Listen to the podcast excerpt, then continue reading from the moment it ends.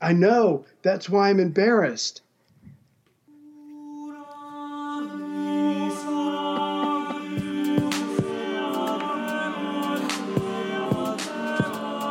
If you're 13 and you're willing, I'll do it. She's a whore. I'm one fourth Cherokee. Jimmy's getting angry.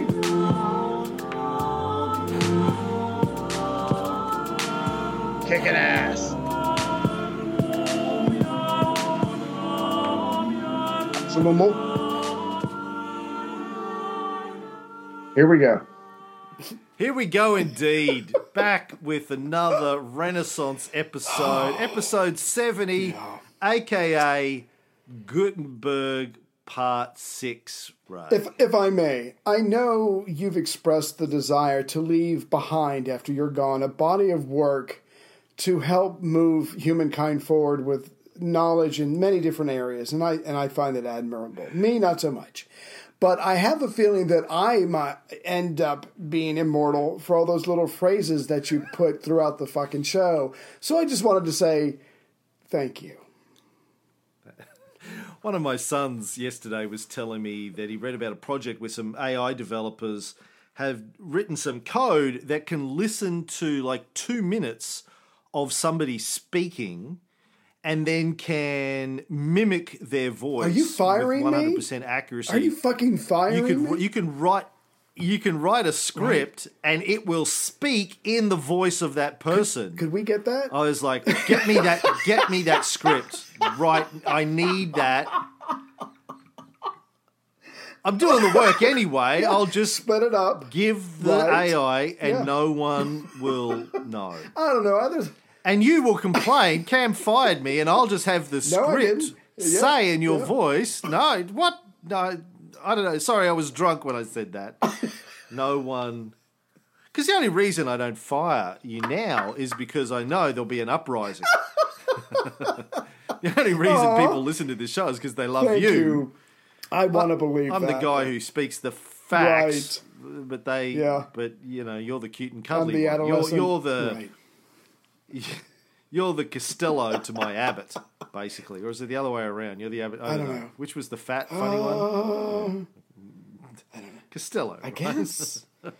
Who's on first? Oh fuck. Yeah, I, I don't know. Yeah. Yeah. Anyway, Hold on. Uh, I don't know if I'm beloved, but I'm severely tolerated, and I thank you all.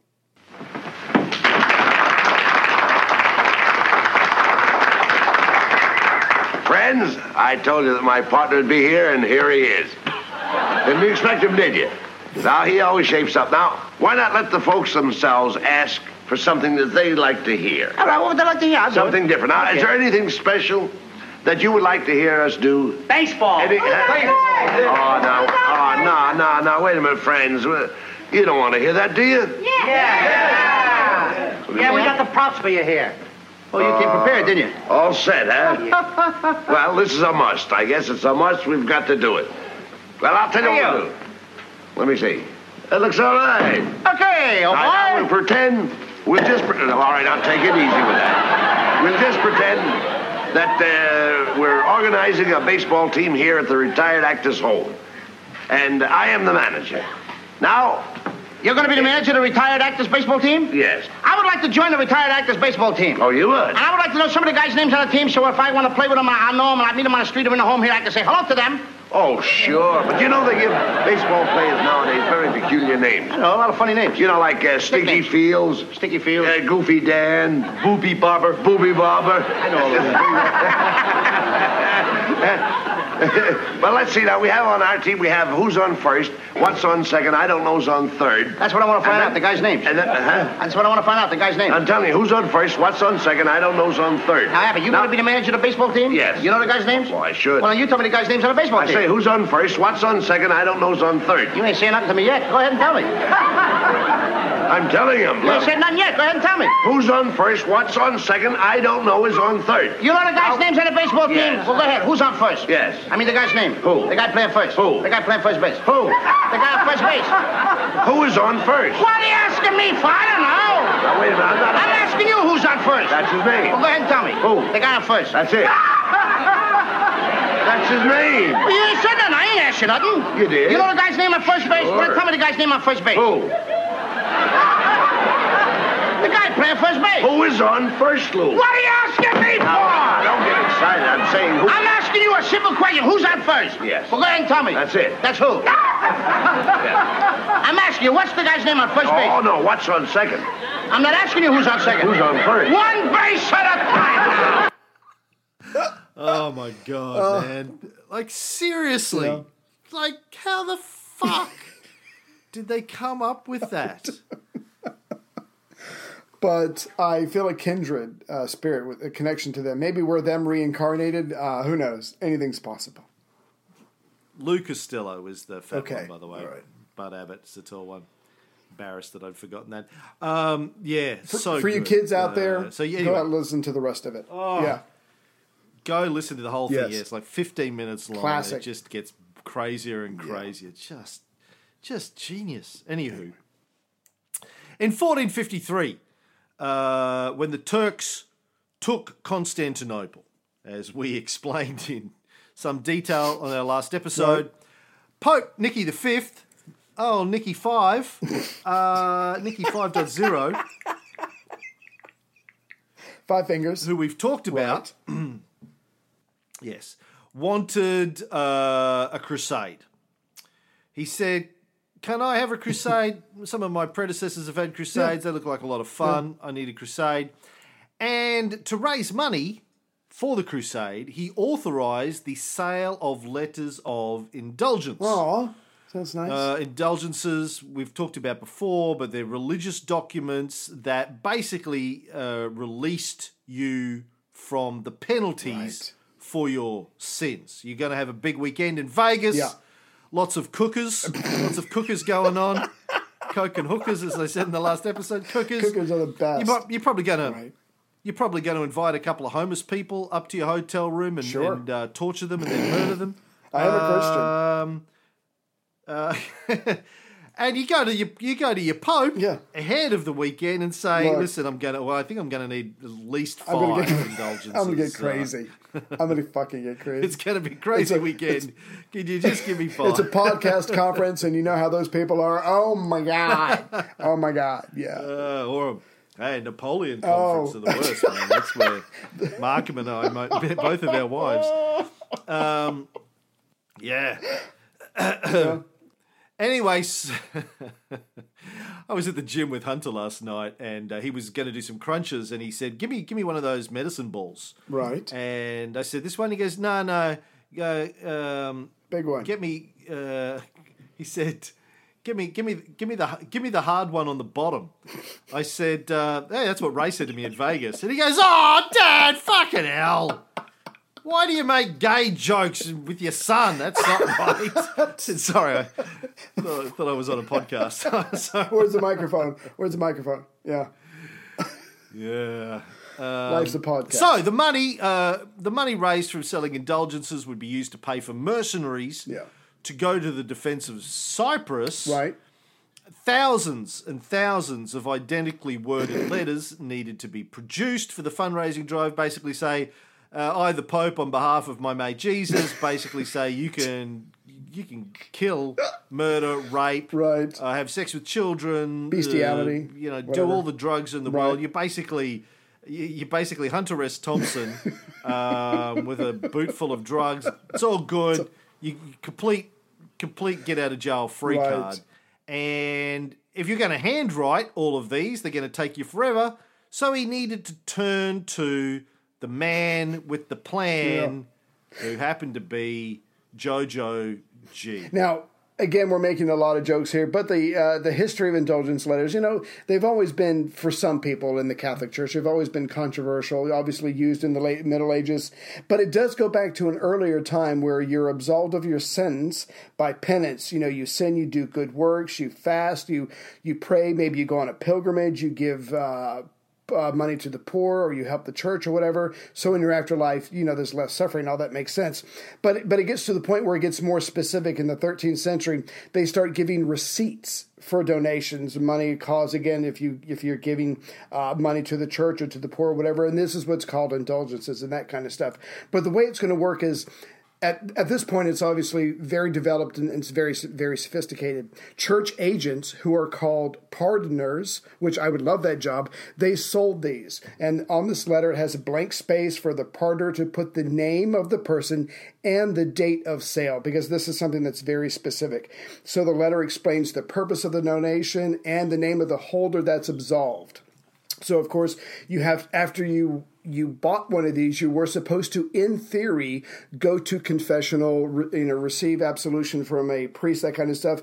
And I think maybe in time that part of it gets skipped. It's like, yeah, where do I put my money, sign your name, I've got this, I'm good to go. But the point is, this has become a crass thing but no one's really arguing that over any, anymore. We need thousands of these. We need to raise tons of money because uh, mercenaries cost a lot. This is nothing more than a business transaction, but we can't take 20 years. We need lots of these things, and we need them now. Yeah, the the, the sort of Catholic teaching behind the indulgences is mm-hmm. kind of really interesting. I don't right. want to get lost in it, but please, basically, according to the Catechism of the Catholic Church the the treasury of the church, mm-hmm. which is what you're calling upon when you get an indulgence, right? Um, is has infinite value. Hmm. So uh, basically, Jesus sure. uh, deposited an infinite amount of forgiveness oh, into the church. Here we go. Um, I think he's getting pretty good interest rates. I think he's getting like five point two five percent per annum, and you know over couple of thousand years, that, that works. adds up. It's yeah. like a snowball, right. you know, and it grows over time. Starts slow, but uh, yeah. it started off as in well, it started off as infinite. Right. You add five point two five percent in perpetuity. On top of that, you have shit ton thousand times right. infinity, infinity. Yeah. Uh, uh, infinity forgiveness.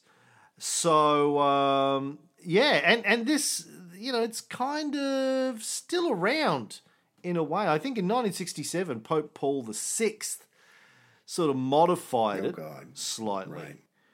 Um, but I'm I'm pretty sure that all of these priests and cardinals that have been raping children and getting away with it uh, for the last ah, however many centuries. Right.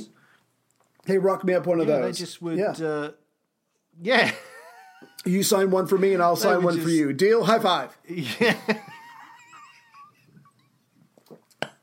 There's like oh, a God. There's just a black market of indulgences right. flowing around. They've got a guy in the Vatican who who gets them in Let's, bulk. I was going to say at this point it's probably just a stamp. You know, just go, just go. it's a it's an iPhone app that they have. It's an indulgence. Do you have the iPhone? You have the iPhone at least eight or nine. Oh, you got to get that because that way you can get the app. Oh, it's awesome. Yeah, yeah. Think like like fuck. This is genius though. Seriously, you think about it. So, is. Catholic Church sets itself up. We are the bastion. We are the right. center of goodness and holiness in the world. Which means but, we get to judge. Go ahead. We we we can do all sorts of heinous shit, um, but we just give ourselves indulgences. Right. Um, oh my god. Right. We could. Yeah. It's like having a, a, an it's just like an endless bucket of money.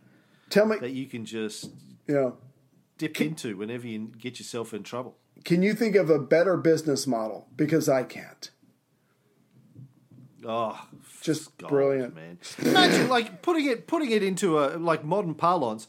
Imagine if you had a system set up where you could get anyone off of uh, uh, any criminal charge, right. any criminal charge, yeah, you just go. You just you, you, they give you a stamp and you're off. Doesn't matter what you do, you you, you get off. Right. Um, n- nothing. Brilliant. You, you you can't get charged. With Limitless. Brilliant. Fantastic. Yeah. yeah. Oh, and you sell them. You can sell them for whatever you want. Right. Would you so feel? The, uh, so Gutenberg's. Yeah. I'm sorry. Just if, if if those were still around today, would you feel the need to somehow test the limits? It's like you know, I, I, you, are saying I can be absolved of anything, but let, us put that to the test. I don't know. I, I, I just feel like some people might push it to the edge, but those are probably the psychopaths, so it doesn't matter. But I, I would just feel that some people would yeah. really take advantage of that. You and I would probably do little things here and there, but some people would go balls to the wall crazy because those people still are around in the world, I guess. But the greatest thing about the business model they had was you don't find out whether or not the indulgence worked until after you're dead. Oh, that's brilliant. It just keeps getting better and better. Uh, oh my god. We're going to invent the idea of hell and eternal punishment. Then we're going to sell you Right. the cure for this thing that we just invented. that you won't find out whether or not it's true until after you're dead. Um, just the greatest scam of all time. I, I do have to ask you, as a marketing person who owns his own company, if there had never been indulgences before, and suddenly this was something new the church was going to do, how do you present that to the wider public? How would you? I mean, because now we're sitting here laughing about it, but if it was something that you had to reintroduce, I mean, how in the hell would that even be? How would that even be feasible? Oh well, you just use the Catholic Church's own example. Feel like raping a kid this weekend? Buy one of our God. indulgences. This is God's guilt-free. This is God's plan. I'm sorry. Okay, go ahead. The earliest indulgence from Gutenberg's print shop that still survives is dated October twenty second, fourteen fifty four. Nice. It's printed in Latin on one side. It's printed on vellum. Printed in Latin on one side, uh, slightly larger than half a sheet of modern printer paper. So that would be A5, I guess. It's sort of an A5 size, roughly. To print it, Gutenberg had to develop a new typeface that was based on the handwriting of official papal documents. And what is this writing called, Ray? Uh, I feel uncomfortable saying this. It's uh, Bastarda.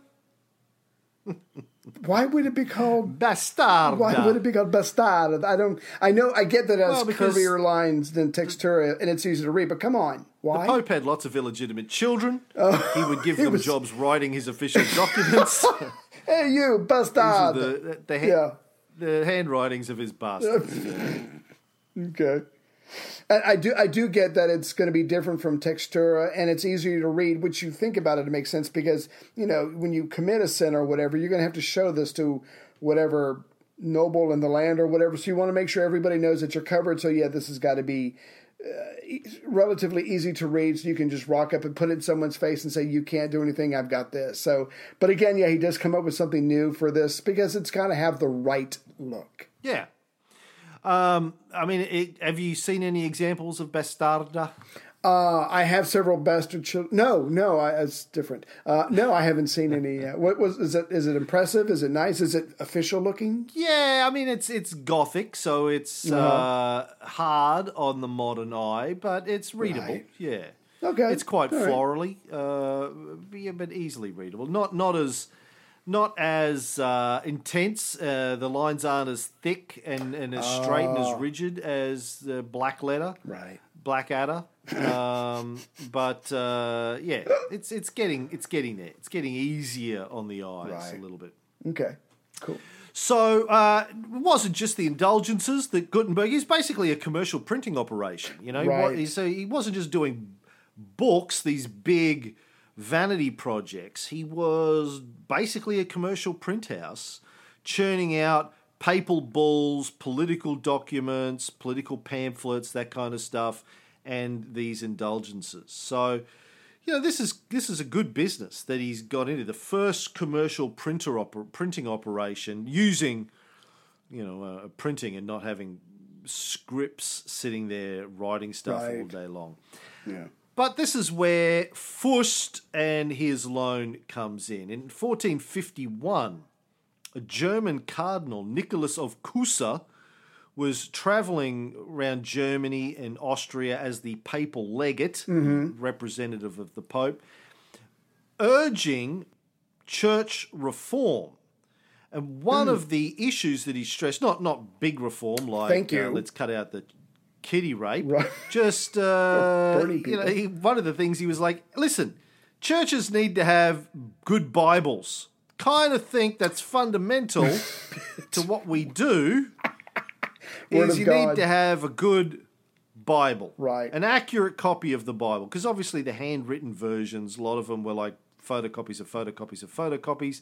A lot of lot of nonsense in there.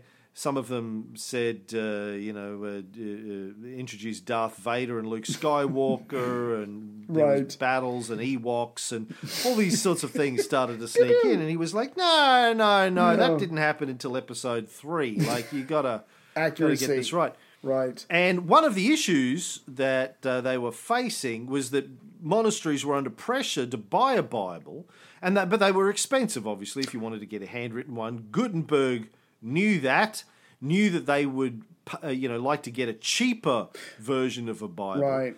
So this sort of kicked off, they think, the idea of his grand project. How can I pr- create a printed, accurate, beautiful Bible? Looks as good as a handwritten Bible, but is less expensive, so these churches and monasteries throughout Germany can afford to buy one. Yeah. So again, um, uh, and I think we touched on this last time. So a new print shop is going to be set up in a different location. Um, uh, you know, uh, he probably used the Humbrechthof a large unoccupied house that belonged to a family member. You can stay there, you can work there, that kind of stuff. So again, this is going to be a massive undertaking because you're right. This could be this is going to be the thing that puts his name right there on the map, and and it's going to. How, how can not everybody? Respect and love this if he can do a great, accurate, quick job of making lots of copies for of the Bible for all the churches. I mean, how is that not a, a propaganda, you know, propaganda win? Yeah.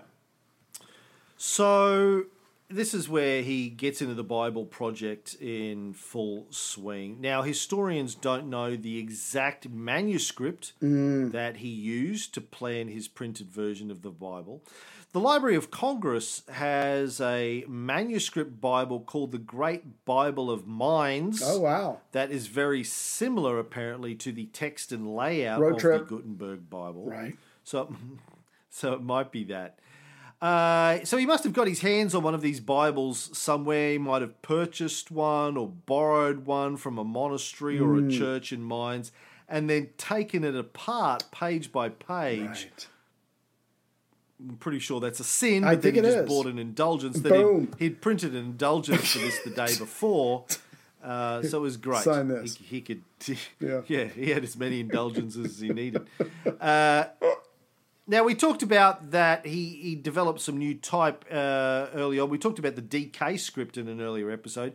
He needed to invent a new kind of textura for the Bible because he needed to compress a lot more ah, information right. onto the pages. It was known as the 42 line Bible because he needed to had 42 lines to a page.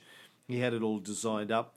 Now, this new type that he designed had a lot more variance mm. on the letters and more ligatures, which are the type with two or more letters, than the DK type. Instead of the 202 characters that he had with the DK type, this new Bible type had 290 pieces of type. Wow. Yeah.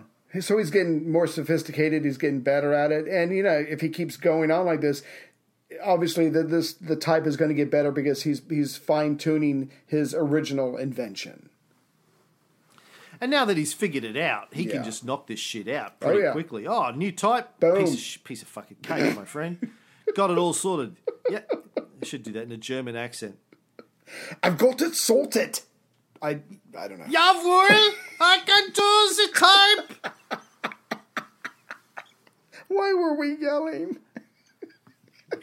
Germans always yell, don't they? Hey, This is just, just, just Hitler. the new type was, still had to be large enough. It had to be about twenty points for because these are lectern yeah. Bibles, pulpit Bibles, right? You need to open Right. them up. You need to be able to read from it uh, uh, when it's sitting on a lectern and you're standing up. Now he had to put in huge orders uh, for paper and vellum to print these things on. Paper was ordered from Italy, carted over the Alps and down the river Rhine to the mines. Right. Rhine on the mines. the Rhine in mines falls mindsley on the plines. So it's So, like- and getting enough vellum must have been tricky. But you know, the, can't speed the, the up. vellum industry was well, no, and, and they were the, the vellum industry as it was at the time was supplying scriptoriums, not printing presses, and oh, scriptoriums obviously produced right. work a lot more slowly than a printing press could. and it took time to raise calves and then kill them and prepare their skins. You couldn't just ramp that up. It's like you can't just double your output of vellum because you you, you need to raise another ten thousand calves. Jeez. So Yeah. no one knows exactly how all this happened or when work began. There are some thoughts that Gutenberg may have started casting the type for the Bible around 1450 when the first money started coming in because he, mm-hmm. he went out and did this loan with Fust. Right. We talked about in an earlier episode. No one knows how long it took him to make enough type to begin printing the Bible. But the, the guesses are that the printing of the Gutenberg Bible probably got started around 1452 with four teams working simultaneously on four presses. They were going to churn this motherfucker out. I don't think you can say that. Yeah, uh, did you want to go into detail about the process, about the, the, the compositor, that kind of stuff, or just just know that by this time this guy has definitely worked out all the details because this was his big, this was his magnum opus, and, and this is something he'd been thinking about for quite some time, and he's already had some dry runs, so this guy knows exactly what he wants to do, and I'm sure it was all thought out to the nth degree. Yeah, I think we talked about the compositor and the ink pads and all that kind of stuff in an earlier episode. But one of the things that I hadn't really considered, apart from, or, you know, I hadn't really considered any of this, but apart from having the printing presses and the type and the ink, one of the other things you need to do when you're churning this stuff out is you need space to hang these sheets so oh. they can dry after the printing is finished. So he needs a massive workshop Yeah. Just just with sheets of wet ink paper hanging around everywhere drying. Yeah. You have to keep order. Uh, keep, Yes. Keep some sort of order of which page is which and which volume is that. They must have had this, must have had a fairly complicated system for hanging this stuff to to dry and remembering what order it's supposed to be later, etc., etc.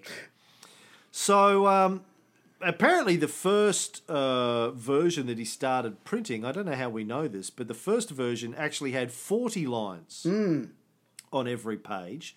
Might the, the manuscript model, like the Great Bible of Mainz, might have had 40 lines. And he printed 150 copies Yeah. of the first nine pages. Then he went, "Mm, then had a look at it and went, hmm, I think we can. I think we can uh, save on paper. We can do better. if we can cram a few more lines. Yeah. Now, if I could, real quick, I don't, want- I don't want to interrupt your flow, but you were saying about, you know, you didn't think about it before about hanging up all the paper. The one thing I didn't think up was, you know, I assumed he would uh, print page one, page two, page three, whatever, and go in order, but that's not the way they were doing it because they were papers, larger papers that were then being folded. So it's not page one, page two. It's like maybe page one and page five, and then two and se- or whatever, and then they would have to work all that out. I didn't go into the detail of that, and if you have it, that's great. But I didn't. But to again to forget printing press for a second, the idea of just thinking about the proper sequence to print this all these pages, knowing that you're not just doing it sequentially. I mean, even that is a pretty amazing. And again, they could not make any mistakes, or the Bible would be out of order, which again is a sin. Yeah. No, he obviously figured out it, it was going to be more efficient Right. if you c- created these like a folio, so you have one page that has, as you say, page one and page 10. Right. And then you're going to put the other pages in the middle and then bind them together. That way That's you incredible. could print the entire book in, in half the amount of time. Hmm. Yeah, brilliant.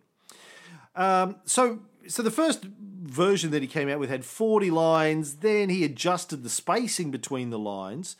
Uh, so he had 41 lines Right. on a page. Right. It looked okay. So then he trimmed it up a little bit more and squeezed in 42 lines and thought, perfect. Right. Perfecto. no, he wasn't Italian, he was German. I don't. 42 lines is absolutely correct.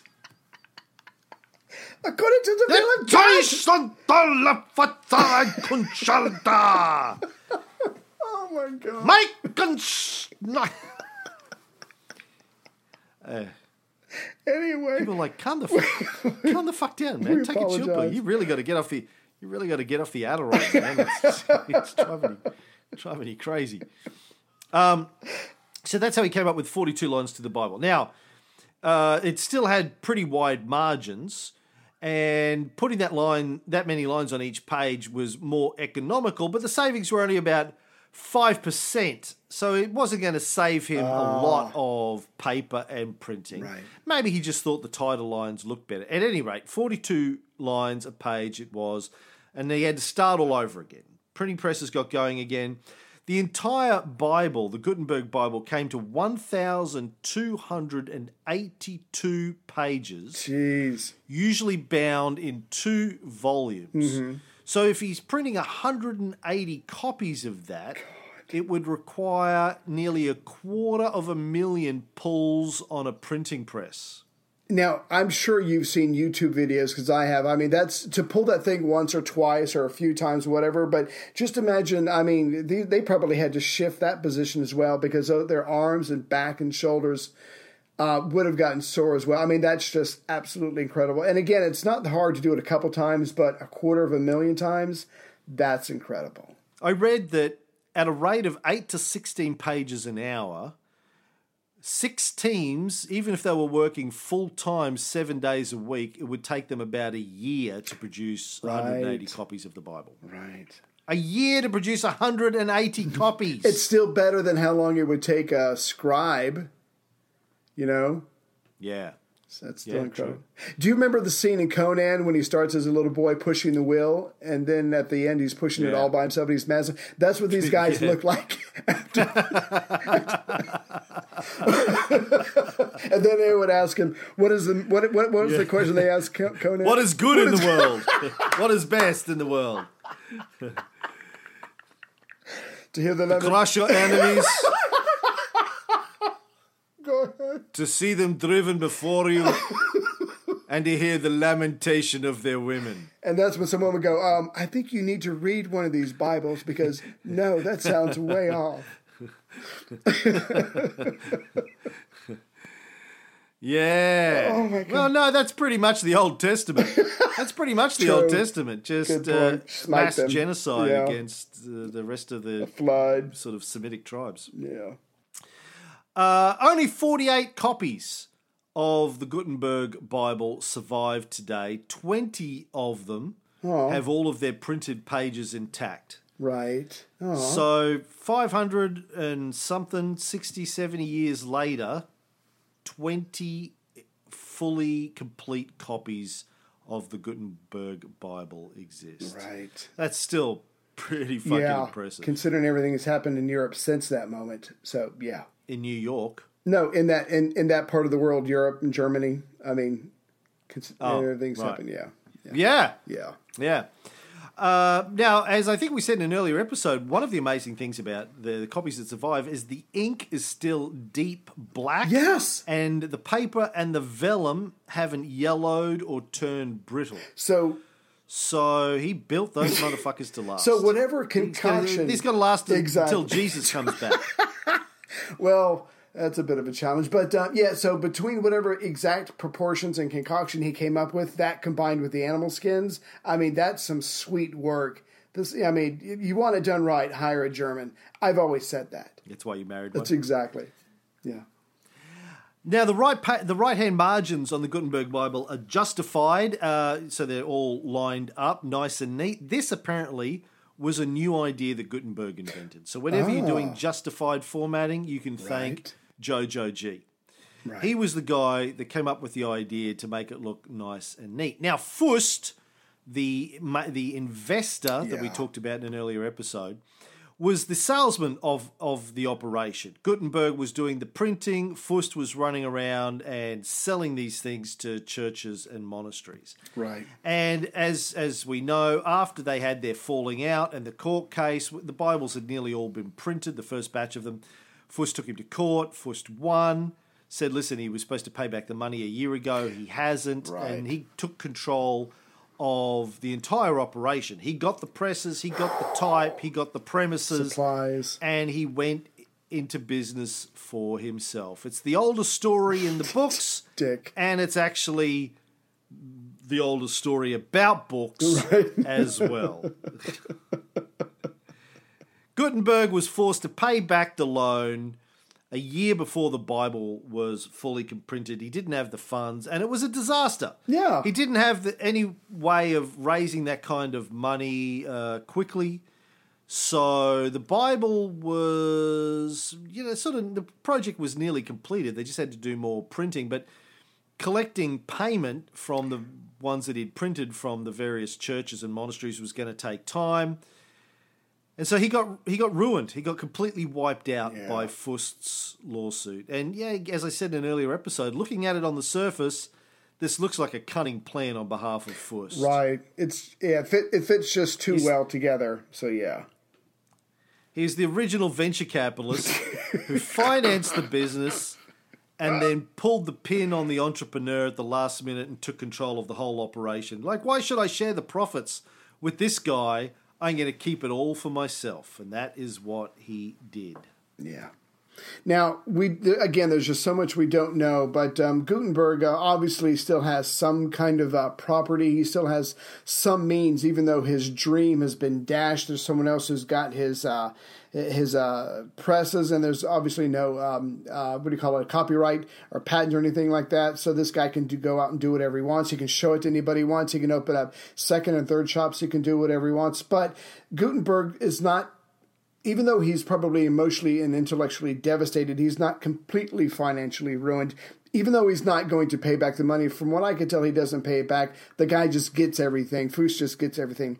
But in June of 1457, Gutenberg was a witness to a sale of property. And in order to be a witness to a sale of property, you have to have some property yourself. He probably had some uh, some land or, or a house in Eltville. I think that's where his mother's family was at, if I remember. So he does have some place to live, even though he's been ruined. But obviously, he's certainly so much lower than he was during the heights when he was making the Bible, and he was probably having the time of his life. And he had spent his, well, decades of Yes. his life inventing this new technology, keeping it a secret. So And no one would steal it from him, Right. and now somebody's taken the whole thing, and he has no control over it at all. Uh, and after 1455, the two printing houses and Mainz became separate businesses. So Right. Fust took control of the new one, the big one, the Bible one, Right. and uh, apparently uh, Gutenberg kept the older one, the smaller one, the- Right. what remained because he'd sold off lots of it, but he still had a bit left.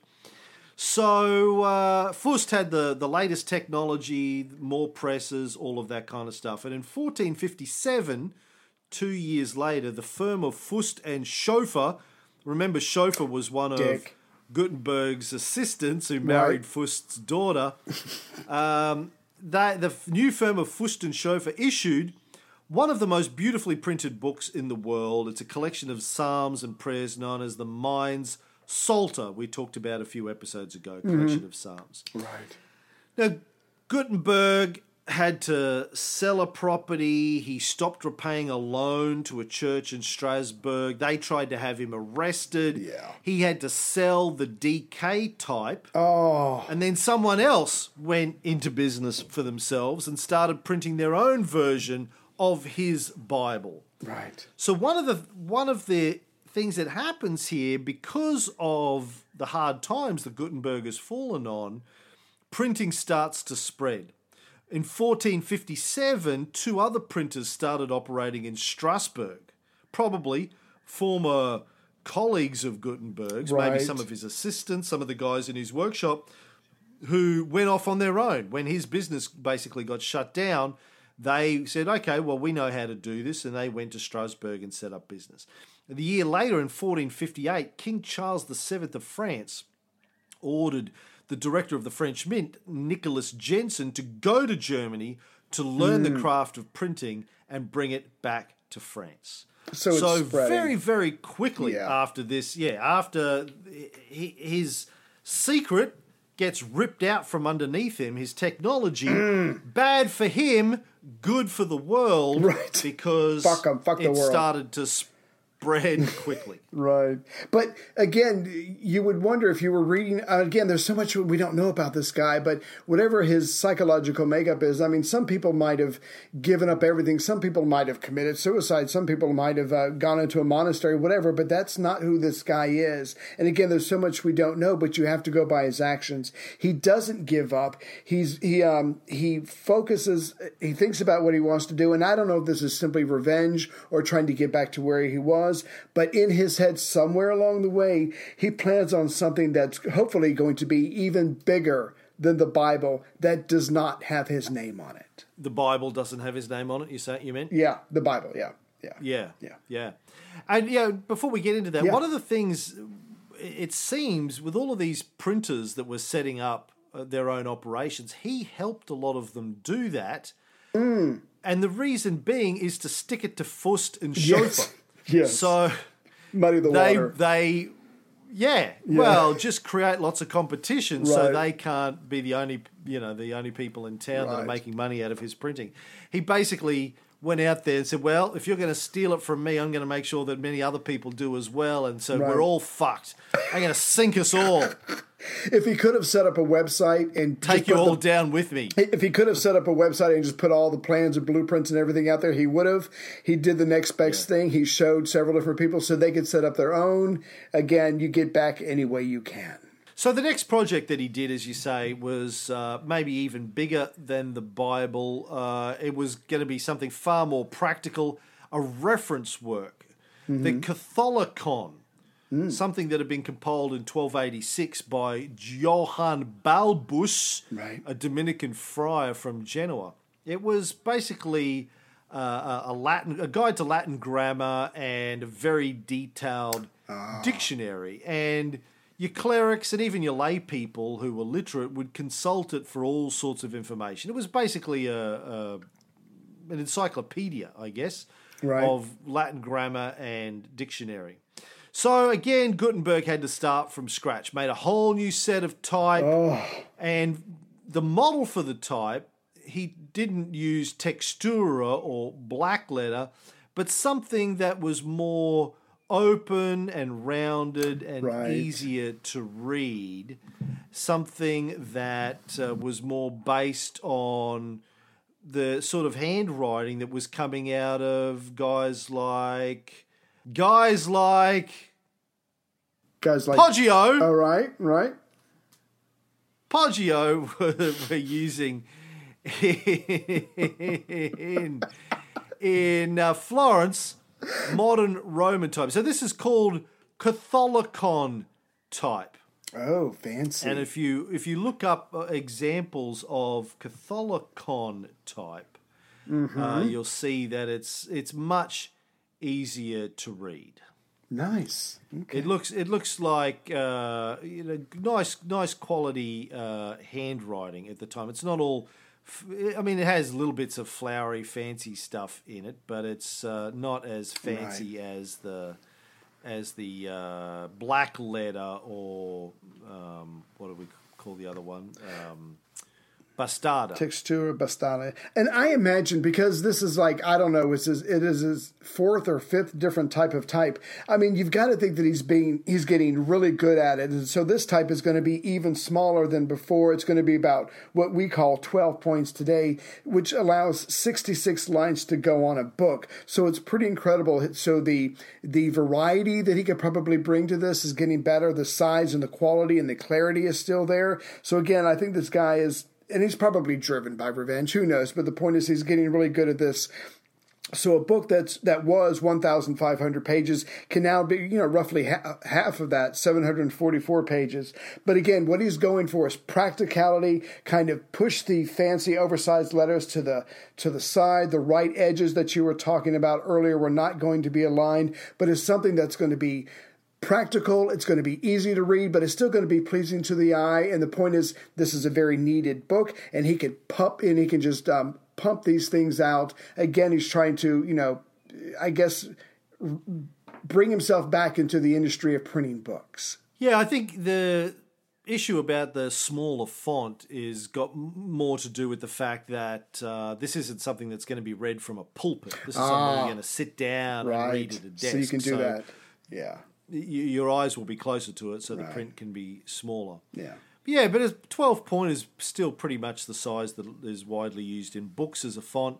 And uh, yeah, he could he could squeeze 1500 pages into manuscript pages into 744 printed pages. That's impressive.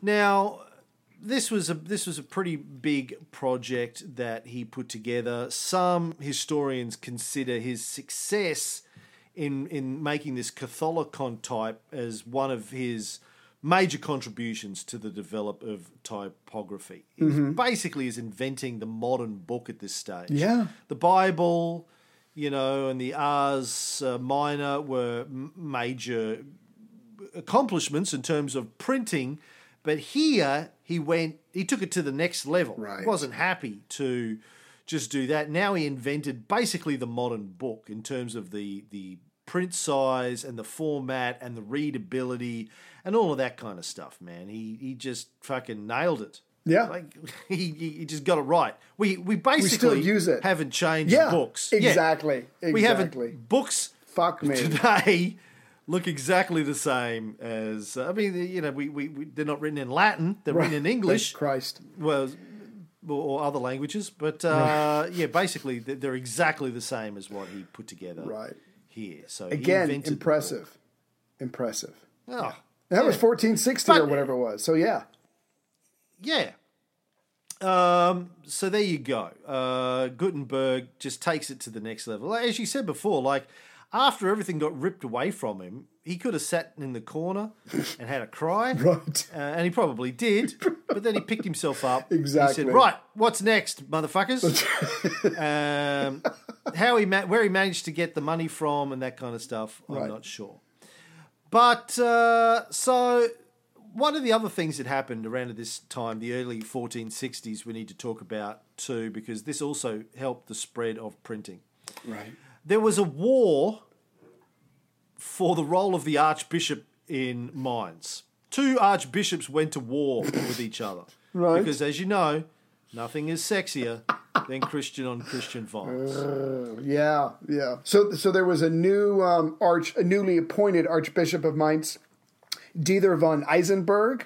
So this new appointed uh, Archbishop objects to the Pope doubling the taxes on his archdiocese, so he refused to pay. Well, the Pope ain't got time for this shit because there's wars going on, there's Turks to kill, there's mercenaries to hire to kill them. So Pope Pius II excommunicates him. You know, he bans him from all the Catholic rituals, and the Pope appoints another person who sadly, whose name is Adolf II of Nassau. So again, uh, all the princes and the nobles they have to take sides. Which archbishop are you going to go along with? Everybody chooses a side. They they line up with their troops, and now it's maybe time to, for some good old fashioned violence to see who's going to have the position of the church that you know allows you to control people's control people's lives and rake in a shit ton of money. Yeah, so let's drill down on that a little bit. So, yeah, this new Archbishop, Dieter von Isenburg, had a falling out with the Pope and the Emperor. The Pope, as you Oh. said, was Pope Pius II. The Emperor was Frederick III. Pius II, interesting guy. Uh, He was the Pope from 1458 to 1464, so only six years. Right. But he wrote his own autobiography Oh. called The Commentaries. It's the only autobiography ever to have been written by a reigning pope. That's fascinating. Cool. It was. He discussed the 12 year old boys he was having sex with each day and the, the indulgences that he had to use to uh, I self get, get out of jail Right, for those. right. Yeah, yeah. Um, sometimes he's like, "Listen, I'm I'm going to have at least six tonight. It's going to be a big night. Uh, just give me six. Uh, you know. He had a stamp. He got signed. Bored of signing them. He just had his signature made up as a stamp. Right. Uh, fascinating guy. Born to a noble but impoverished family. Started off working the fields. Sure. Then went to university. Became the secretary to a bishop. Was sent on a secret mission to Scotland. Ooh, why? What? Uh, well, the story is that he was sent over there to uh, sort of tell someone to fight the good fight. I think Ah. uh, as, as a as a Catholic over there, Right. fathered a couple of children outside of wedlock, No. wrote an erotic novel, The Tale of Two Lovers. Did you say two brothers or two lovers? I'm sorry. two lovers. Lovers. Thank you. Thank you. Yeah. Oh my God. Eventually, takes holy orders. Did you read a it? bishop. Did you read it? No, I didn't. I, Okay. I didn't read it. No, Good. I'm sorry. Go ahead. I will. I will though. I I'm sure time. you will. Eventually, becomes a bishop. Became the bishop of Trieste, and then the bishop of Siena, just outside of Florence. Yeah. Manages to get himself elected pope in 1458. Tried and failed to get a new crusade off the ground. Right. but did motivate Vlad the Impaler, aka Dracula, Right. to start a war against Mehmed the Conqueror. Who won? I can't see Dracula losing, but I probably he probably did lose. Uh, well, uh, yeah, I think we've talked about this briefly before. He he did lose in the end, but he killed a shit ton of Turks Oh, in well, the process and good for him, impaled yes. them and all that kind of stuff. Right. Um, Mem- Mehmed, the Mehmed the Conqueror, Mehmed the Second, guy who took Constantinople, we talked about in our last episode. He uh, ordered Vlad to pay homage to him personally. Um, when he did that, Vlad had the Sultan's two envoys captured and impaled. God dang. You, know, you don't kill the messenger, Vlad. No. That's rule number one. Like, D back, don't kill the messenger. It's not their fault. I'm just a Uh, guy. Then in 1462, he attacked the Ottomans, massacred tens of thousands of Turks and Bulgarians. And the Pope said, That's fucking awesome. Dead Muslims. I love that. Keep it up. Keep up the good Get work. Vlad. Right. Impaling. Love it. Vlad, Impale me Vlad, some you're more my Muslims. man. Yeah. Jesus. Anyway, back to Dieter von Isenburg. So apparently, he- bribed a bunch of people to get himself elected archbishop. Then refused to go to Mantua, where Pius II was rallying everyone to go on a crusade. So this is a couple of years after the fall of Constantinople. He's like you know, Right. Pope Nicky V had tried to raise a crusade, had failed. Now he's having a crack at it um, as well, raising money. People were like, you know what? Every time we raise money for a crusade, you just the popes just seem to get a you know bigger palace Yeah. and more Right. rings. You know what? Right. Fuck you. We've had enough of this this crusade bullshit. Um, so Dieter was supposed to go there to get his election confirmed by the Pope and to pay him his taste.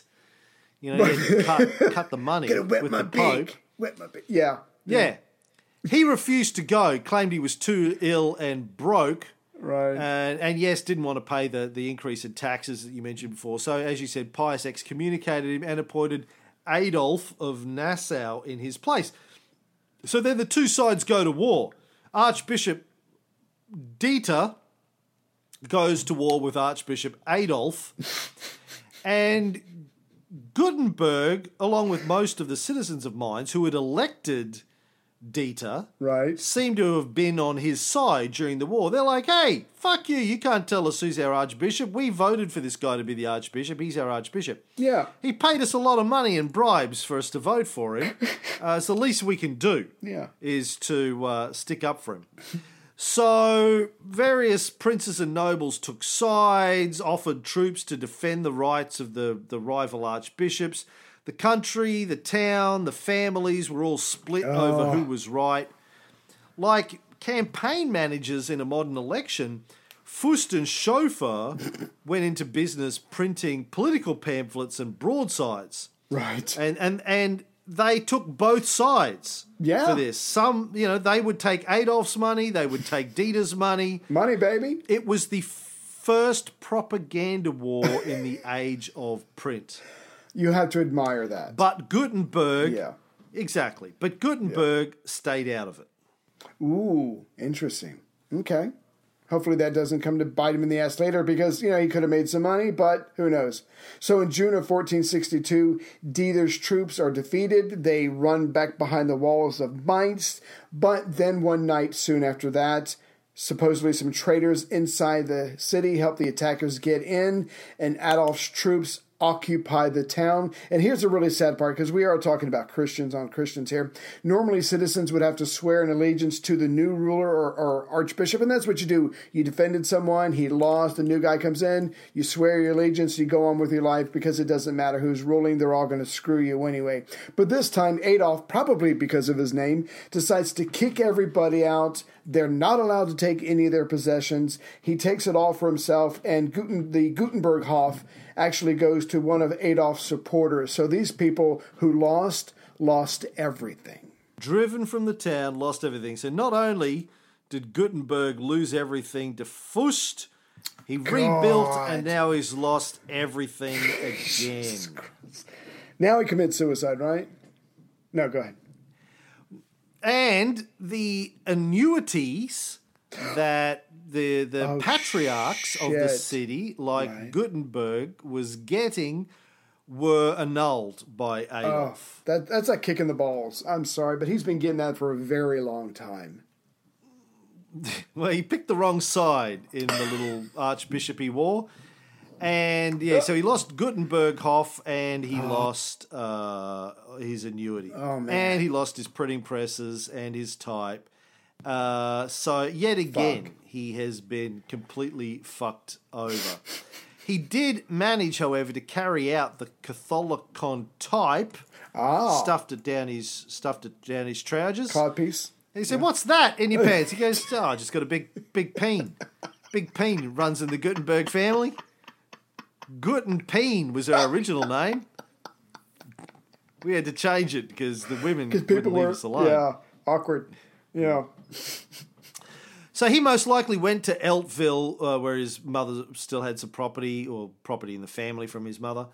Uh, some of his workers may have went with him, but as happened uh, when he lost the legal battle to Fust, some printers left Mainz altogether in that area, and ah. they went on the march.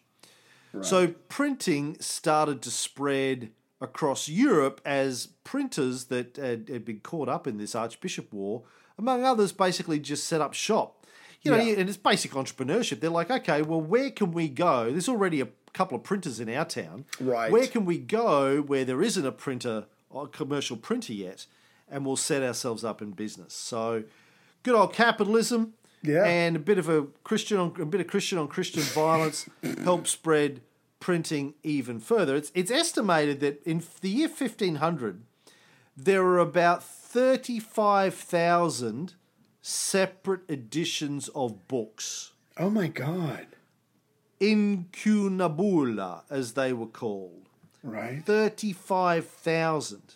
Incunabula is Latin for swaddling clothes or cradle, right. which uh, is used as a term to refer to the earliest stages of anything in the development of anything. So these early books that came wow. out of these print shops in the late 1400s are called incunabula.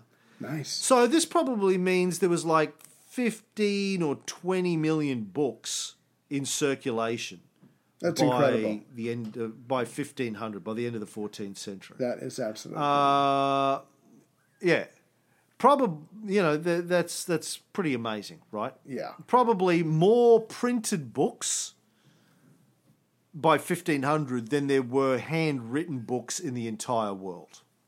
Which shows you right there the yeah the pace and the speed of what the new books could be turned out, all the same, all accurate and all legible and well, you know, depending on who carved the type. I mean, that's just that's just something that changes the entire planet. It's it's incredible. Yeah, they reckon that by the following century, there were between 150,000 and 200,000 separate editions.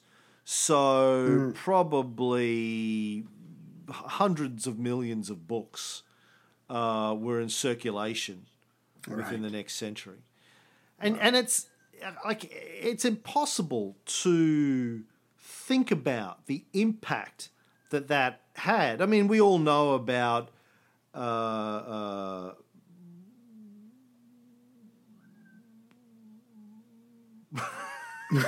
Well, I was good. I don't know if I'm getting old or it's just a bad morning for me. Martin Luther. right. We all know about, you know, the, the, the Reformation and the impact that printed copies of the Bibles had. Uh, you know, just as the, you know that they tried to create conclude the, f- the Great Schism, then Catholic, Catholicism split again with the Protestant movement. But one of the reasons being people could now read the Bible for themselves and go, "Hey, hold on a second, there's nothing about Ewoks and Darth Vader in here. What the fuck have you been Right. telling me?" Um, right. It's so people got to money. read it for themselves and and started to realize that uh, it wasn't exactly as the priests had been telling them. And uh, but that's just one thing. Like the, the the impact of the written word around the world in that next hundred years is absolutely incalculable. They should be called incalculable. They should be called incalculable. I, hey, you like that? I do. I like that. because the impact of it is incalculable, and it all started with Joey G sitting around going, "I reckon I could make a few bucks if I uh, figured out how to how to print things." Yeah. So thank you, capitalism. Absolutely, and if and I can't remember everybody's name that we remember when we were talking early in the Renaissance. I think it was like Nicholas Nicolai and others who uh, would get books because some book hunters would go out and they would painstakingly copy them over again, and they they had very good handwriting, and and that was you know inspiration for other kinds of type. So the book hunters, the humanists, and now everything that they've gotten, they've copied. It eventually gets into the hands of the printing of the printers, and now there are copies, you know, all over the place. So again, this is this printing press came at a perfect time to help the Renaissance uh, and later in the Reformation. So again, this is just uh, just a double whammy as far as getting word, thought, ideas, good or bad, out there. You know, either with the church, against the church, against the government, whatever, against whatever king. This is now all this information can now just explode across Europe. Do you think the uh, guys working in the scriptoriums unionized and uh, To, went, to on, fuck this. Yeah. went on Well- went on strike? well, everything we t- talked about the monastery, do do they even know what was happening? I mean, as far as I can tell, it was almost like a, a quasi prison. Fuck there, just say there, do your prayers, shut up, don't talk, or we'll starve you, or whatever, and copy these books. I mean, I wonder how much. I think some of them uh, were beaten at times, but the point is, how much contact did they have with the outside world? How much information were they made aware of of what, of what was going on around them? I'm sure that they did have contact, but it, you know, uh, must have been fascinating the period of time. I guess at some point where the monasteries themselves started to go. Ah, why bother? Well, yeah, let you know we've got twenty guys sitting here working day in day out writing these things. Yeah. We can we can buy one Yeah. uh, for like fifty bucks uh, from Gutenberg or one of these printers. Do we really really need these guys? And then that must have transitioned as well. So the the end of the scriptoriums must have slowly faded away, and they started having to figure out different things to do. Basically, what else? Right. you know, let's go find some boys that we can, young boys that we can have sex with. I don't know. Now it's it's Gutenberg's fault. I'm if he hadn't have invented the printing press, Right. They we would have been too right tired there. at the end of the day to have sex with children. Exactly. It's all his fault. Fucking Gutenberg. Yeah. But no, but in all seriousness, it must have been Yeah. fascinating The that period of time where this industry that had been around for thousands, of years, Yeah. People sitting there writing books, not not necessarily in a, in a fully fledged scriptorium like this, but yeah, these but people hand copying books all of a sudden. That whole skill, that discipline, Damn. basically made no sense. Over Right. literally overnight, Yeah. uh, the uh, you know, Worthless. printing spread so rapidly. Right. Yeah, exactly. Yeah, yeah. Gee. Then they they started doing porn. I wonder when the first porn, printed porn, came out because porn. It was- it was is in always one of the first things that people do with new technology on German Right. porn. Oh god! As long as it wasn't Austrian porn, because that would be fucked up. The Austrians are fucked up. So Gutenberg is effectively bankrupted for the second time, but seems to have retained or restarted a small printing shop somewhere along the way, he, he got involved in printing a Bible in the town of Bamberg in 1459. He seems to have at least supplied the type for that. But his printed books never carried his name or a date.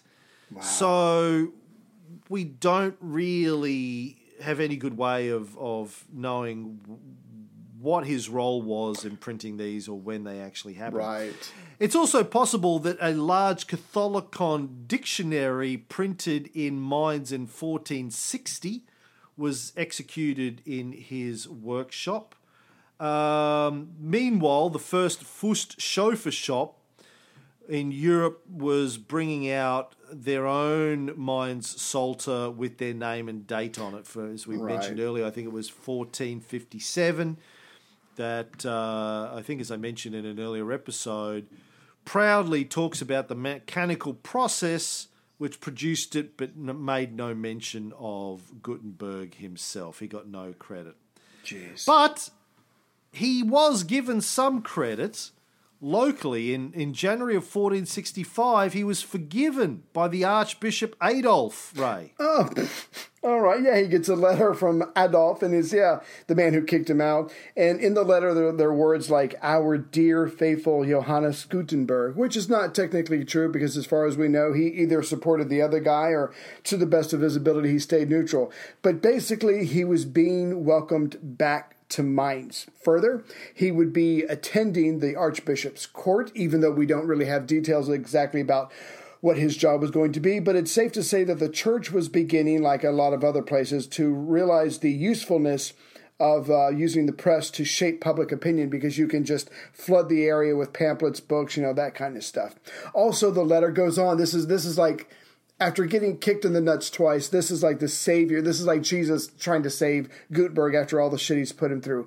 So not only is he welcomed back, he's going to be given a job. He's going to be given clothing like that of a nobleman. He's going. He's going to be given sixty bushels of grain and five hundred and thirty gallons of wine, all tax free. This is for him, not to sell, but he has to come back and use it and live in, and work in Mainz. He's not going to have to worry about military service. He's not going to have to worry about watch duty. He's not going to have to pay taxes that the other citizens of Mainz pay. This is a godsend from this guy who's been brought low twice. He is now being welcomed back with open arms by the Archbishop, and hopefully life is about to get pretty sweet. Whatever he has rest of his life, it should be good times for Gutenberg. Yeah, I think this is all about Adolf consolidating his power in the area by forgiving his enemies and compensating them for their losses and Pulling to Caesar. buying their Right. loyalty. Yeah. So, uh, you know, uh, Gutenberg, for whatever reason, was considered somebody, maybe because he was one of the patriarchs. Uh, Adolf wanted to get them get them back on board. Right. So uh, Gutenberg, very very late in life, 1465. Finally, something goes his way. He doesn't get to enjoy it very long though. He died early in 1468 when he was in his late 60s or early 70s. Was buried in the Franciscan church at Mainz. Right. And apparently, his combu- his contributions to printing were largely unknown at the time. It's not like he was famous, celebrated at the end of his life for A what he had parade. accomplished. Yeah. Yeah, uh, at his funeral, they said, uh, "What did he do? This guy? I don't know. Something to do with uh, knocking out some indulgences or something." All right. Yeah. Yeah. Okay, whatever. The only surviving notice of his death is a handwritten note in the margin of a book printed years later. It says AD 1468, on St. Blasius's day, died the honoured master Hahn Gensfleisch, the name that he was best known by Right. in Mainz, on whom God have mercy. That's it.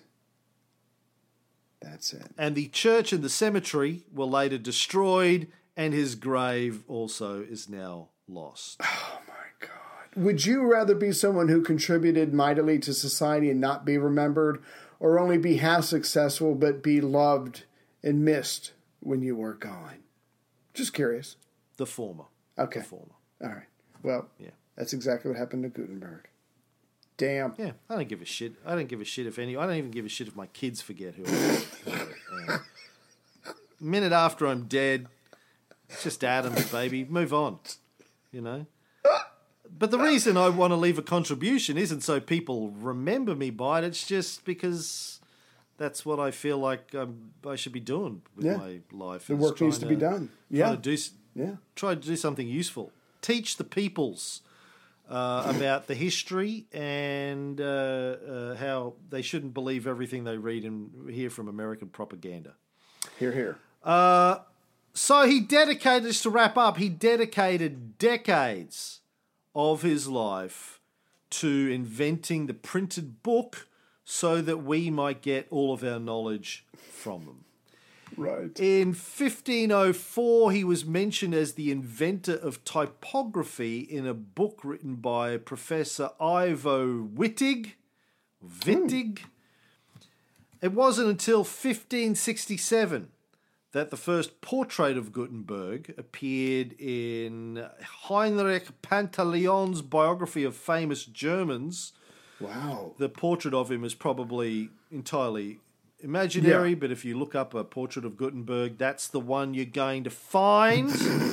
but uh, yeah, pretty much invented. So yeah, he died pretty much uh, unknown.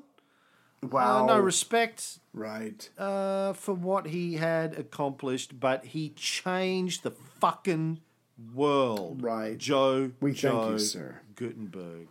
Right. A good German. And with that, Yeah. we'll be back next time with uh, a different different story. I don't know what. Do you know what we're going to talk about next time? Because I got no idea. No, no clue. Okay. If you have any ideas, send us an email. Oh, you talking to me? We'll ignore it, but send it anyway. No. the audience. no, you don't have any ideas. Never heard of before in my life. Spin the wheel. Spin the wheel. That's how he gets off. Oh, absolutely. Absolutely. They're that good. Mm, I would think that would be the opposite of that. What do you fucking want? Just tell me what you fucking want. Yeah. Yes. Yes. Yes. Yeah. No. Yeah. Let's go with that. Yeah, it is. Not to mention her vagina.